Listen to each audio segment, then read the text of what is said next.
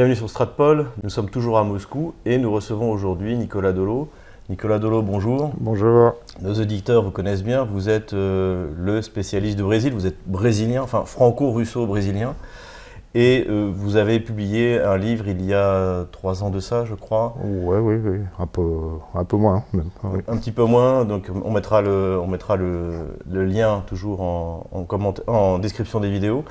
Et, euh, et, en revanche, et vous, vous, y traitiez de la criminalité au Brésil. Et c'est un sujet qui revient, puisque des choses sont en train de se passer au Brésil un, an des élections, euh, dont on avait euh, perdu l'habitude. Est-ce que vous pouvez nous, nous parler un, un, ça une des, une des, choses que qu'on affirmait sans, sans, discussion possible dans le livre, c'est que la raison principale pour laquelle euh, Bolsonaro avait été élu à l'époque, c'était l'exaspération des Brésiliens vis-à-vis de la corruption endémique et de la criminalité qui sont euh, totalement liés euh, l'un à l'autre.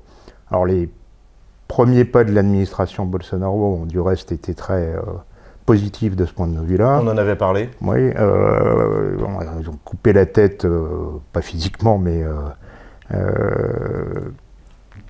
des, grands groupes criminels, euh, des, factions criminelles euh, qui sont des, vraies armées. Euh, j'aime beaucoup à répéter ce que nous disait l'ami Xavier Roffer sur la question, quand on essayait de le faire comparer les, racailles de banlieue française et, les factions brésiliennes. Et Xavier nous, nous répondait tout simplement, bah, voyez, comparer les deux, c'est comme comparer un pistolet à bouchon et une bombe atomique. Euh, parce que d'un côté, on a des, petits voyous euh, euh, assez peureux finalement, et de l'autre, des gens qui, qui sont très organisés, qui ont des armes lourdes, qui, ont des hiérarchies, c'est des, vraies armées. avec des dizaines de milliers, voire des centaines de milliers d'hommes disponibles. Alors donc oui, dans les premiers temps, en fait, grâce à la réorganisation des services d'intelligence, euh, la confiance regagnée de la police fédérale, même, de, même des polices d'État. Euh, ils ont tapé dur, dur, dur, euh, isolé les leaders des factions criminelles dans des, dans des pénitenciers fédéraux où ils n'ont plus aucun moyen de communiquer avec l'extérieur. Les transferts tous les trois mois pour éviter ça. Mais bon, la situation économique actuelle, la pandémie, ont fait que finalement tous ces progrès ont été non seulement totalement euh, euh, passés à la moulinette, euh, mais en plus de ça, en fait, ça a permis à toutes ces factions de se réorganiser. De développer, notamment grâce à la technologie, des, nouveaux modus operandi, des choses qu'on n'avait pas vues et qu'on n'a plus vues depuis le début du XXe siècle. Et les cangaceros, pour ceux à qui ça parle, euh, bah, vous pouvez nous expliquer un peu ce que c'est Les cangaceros, c'était. Alors, euh, on a le mythe et la réalité. Euh, le mythe du cangacero, c'est qui, était, qui est très attaché à un personnage qui s'appelait Lampion et sa femme Maria Bonite, dans le sertão, c'est-à-dire l'intérieur du Brésil. Sachant qu'au Brésil, on, définit souvent le pays entre. enfin, on le, catégorise entre côte riche, ville euh, développée, et l'intérieur.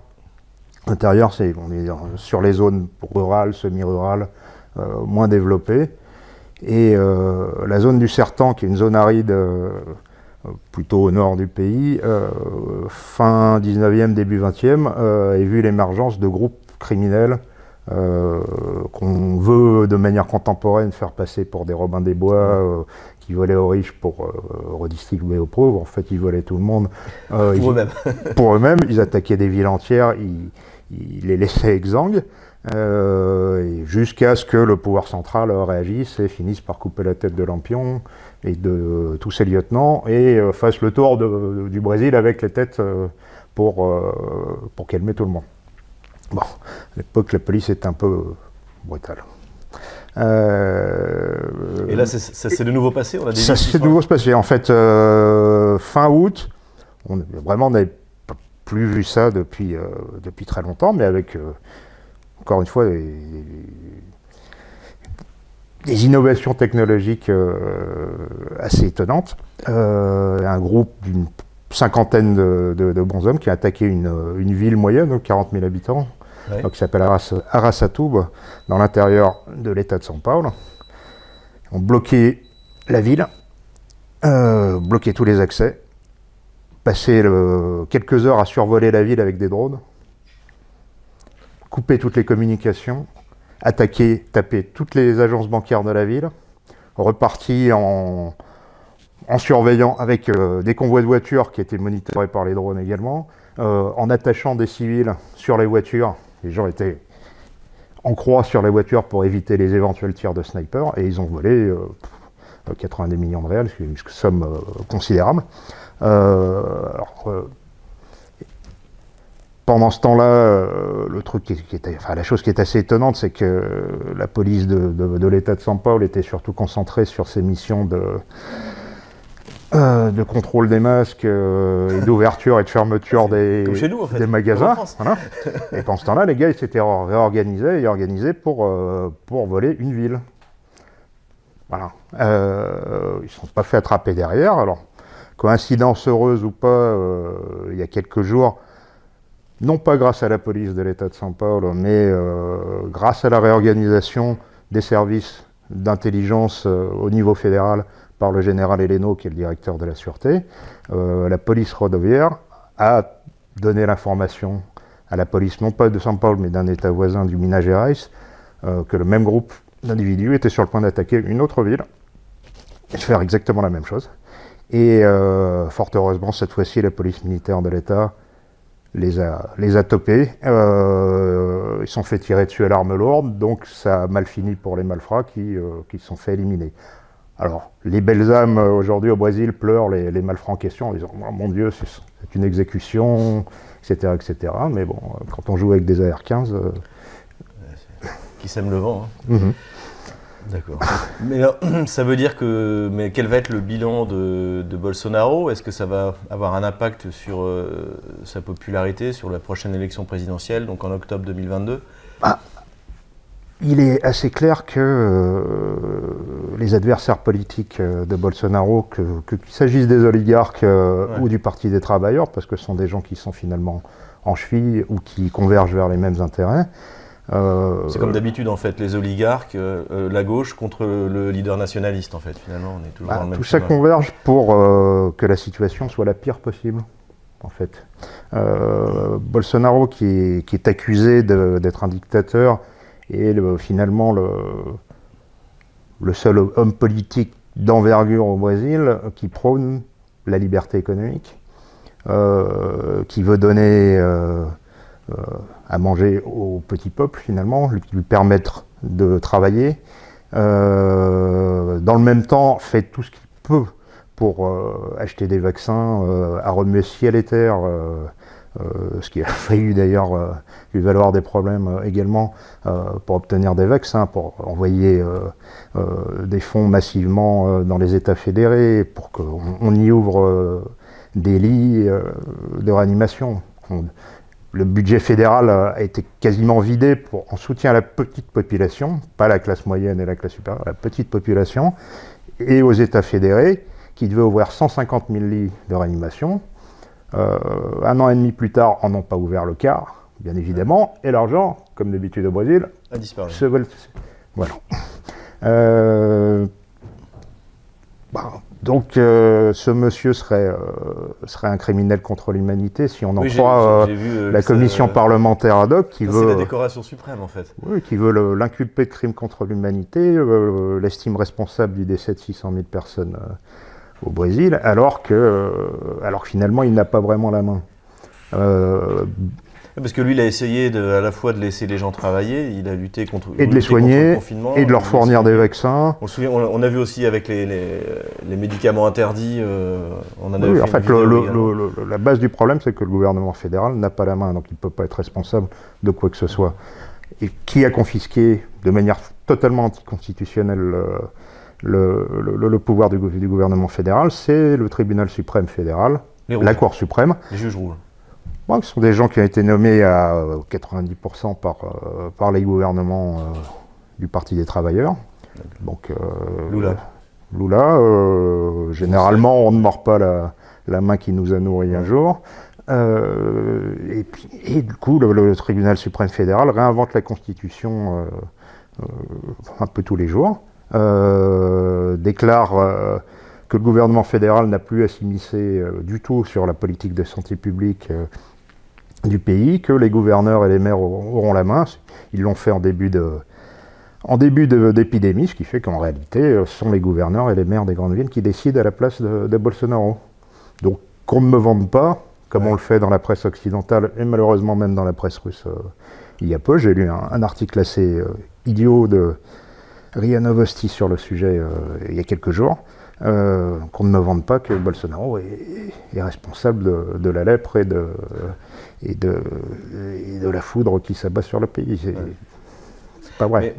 En, admettant que Bolsonaro euh, soit réélu, ça veut dire que pour, euh, si vraiment il veut réformer le pays, il faut un changement constitutionnel. Il faut, euh, comment, comment est-ce qu'on peut faire plier ces, juges rouges? Oui, bah, on, a, on, a, vu les limites finalement de, de l'élection.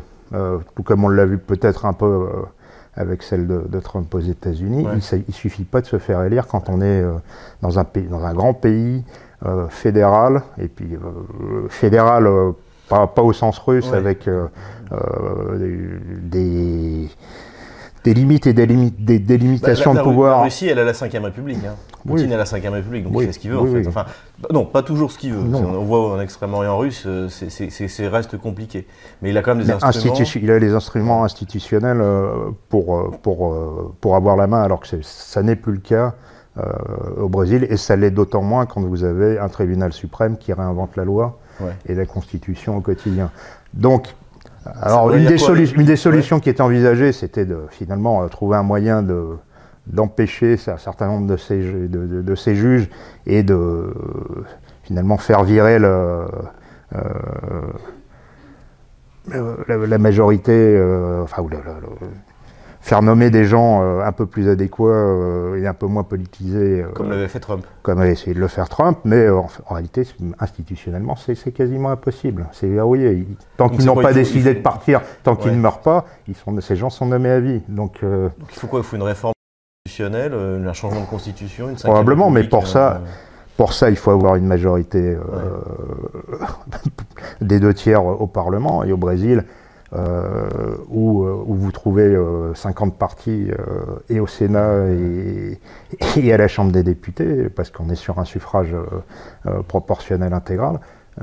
c'est très très très compliqué. C'est très très compliqué. Bah, D'où la tentation de certains brésiliens exaspérés et surtout dans les dans les classes les plus populaires d'un recours à l'armée, qui viendra ou qui viendra pas. À mon avis, il ne viendra pas, mais euh, mais je comprends cette tentation face à une exaspération. Euh, est-ce que, est que, les, est que la population brésilienne est consciente de ce que vous décrivez, c'est-à-dire euh, que Bolsonaro fait ce qu'il peut, mais que contre lui, il y a des forces à la fois oligarchiques et gauchistes qui, qui l'empêchent de... Le peuple le comprend. En fait, ceux qui ne veulent pas le comprendre ou, qui ne le comprennent pas sont des gens qui sont hors sol, comme un peu partout. C'est une classe de oui, les journalistes, la grande bourgeoisie, enfin, et, pas toutes, il y en a quand même une partie qui, euh, qui est consciente des difficultés euh, réelles du pays. Euh, non, et puis ce qui, ce qui les rend dingues, c'est que malgré tout, est-ce qu'il est, est, qu'il est force pas, mais qui les, qui les incite à, aller vers une politique du pire, euh, de fermeture euh, générale et, du pire, euh, c'est le fait que le petit peuple, lui, comprend. Et que le petit peuple est avec Bolsonaro, qui, contrairement là aussi à, ce que, ce que vous a raconté toute la presse internationale, n'est pas le, pas le, candidat des riches. C'est celui qui a le plus fait pour le. Comme, Trump était le candidat du Middle West, et et même, même si on compare avec, euh, avec euh, par exemple, Loukachenko, qui lui aussi, mhm. euh, paradoxalement, est celui qui protège les libertés individuelles contre, contre le, covidisme radical. Et on, assiste à ça, en fait. C'est que les, ces, chefs d'État autoritaires, souvent nationalistes, finalement, c'est eux qui protègent les classes moyennes et même les, les, plus pauvres, parce qu'on défend leur, bah, leur, liberté d'avoir de, de, la nourriture sur la table, parce que encore, quand on parle du Brésil, euh, il n'y a pas de parachute euh, social. Euh, pays où il peut être très très compliqué de, de, trouver à manger pour ses enfants, de, se faire soigner, etc. etc. Donc les gens ont besoin de travailler. Et donc nous sommes à un an de l'élection présidentielle, on l'a dit au début de cette vidéo. La campagne électorale va commencer quand? Oh, euh, oh, elle est déjà, elle, est déjà, lancée. Hein, L'affrontement, ce sera quoi? Lula face à, face à Bolsonaro Oui. Alors Lula, mine de rien, surtout dans les classes populaires, a beaucoup perdu de son crédit. Les gens sont, sont pas dupes du fait que, là encore, il a été blanchi par, euh, euh, par les plus hautes instances. On en avait parlé de la manière dont il avait été, d'ailleurs, pas vraiment blanchi en fait. Il. En vrai, c'est pire que ça aujourd'hui. C'est que le, même tribunal suprême fédéral a finalement annulé totalement toutes les procédures liées à ce qu'on appelait l'affaire du lavageate, qui est initiée par euh, l'ancien ministre de la Justice, euh, Sergio Moro. Euh, parce que le Sergio Moro en question euh, aurait euh, été de, de, connivence avec Bolsonaro, aurait été de, mauvaise foi, orienté. Et donc, le simple fait qu'il ait été orienté justifie que toute la procédure soit annulée de A à Z. Mais là, on, parle de milliards, voire de dizaines de milliards d'euros de détournement de fonds publics. Mais mmh. pas de problème, parce que le, procureur qui, qui, était en charge de l'affaire était probablement un, un, monsieur assez orienté. La preuve, il est devenu ministre de, de Bolsonaro. Donc, euh, donc euh, on croit. Voilà. Ah ouais, donc, euh, donc, donc, en fait, c'est un peu comme la condamnation de Cassandre en France, c'est-à-dire sur. Ah, on est sur. oui, oui, on est sur de la. C'est au doigt mouillé, en fait. Voilà, exactement. Au doigt mouillé, on, on, arrête tout, on réinvente la loi, on s'arroge des, des, droits qui n'existent pas. Pareil, le, la même cour euh, a mis en prison un, journaliste, a mis en prison un journaliste pour délit d'opinion parce qu'il supportait Bolsonaro, a mis en prison le chef du syndicat des camionneurs qui avait commencé à bloquer le, sud du pays pour protester euh, contre les mesures euh, covidistes. il écrit nulle part dans la loi que le tribunal suprême a ce genre de, ce prérogatives. mais bon.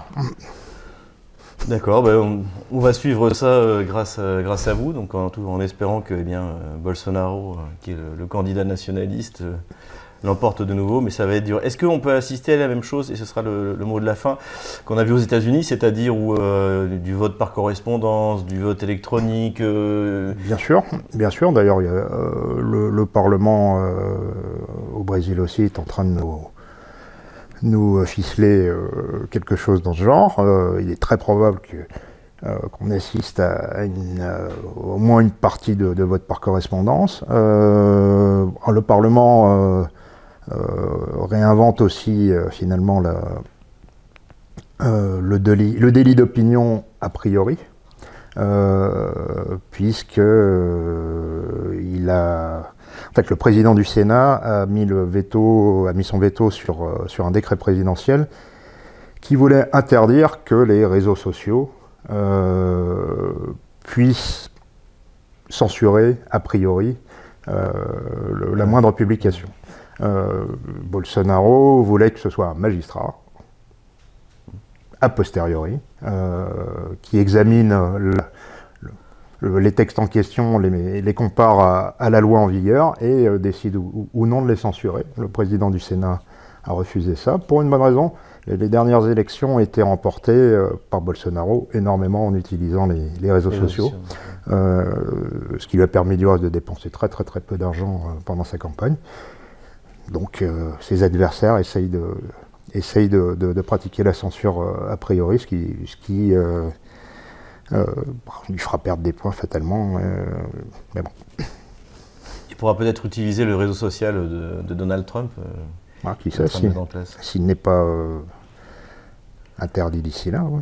Oui, tout est possible. Tout, est, possible, dans, nos, belles démocraties gauchistes, effectivement. Merci Nicolas Delo. avec plaisir. donc je vous dis, on refait un petit point dans quelques mois pour savoir où en est la situation au Brésil. Ce sera intéressant de toute façon. Évidemment, peu importe euh, qui gagne, qui perd, mais on est dans un laboratoire euh, fait à, mi-chemin entre, euh, entre le wokisme d'Amérique du Nord, la, censure, le narcomarxisme, les censures et, les délits d'opinion de l'Europe occidentale. Donc, donc ce sera de toute façon intéressant à regarder. Merci Nicolas Dolo.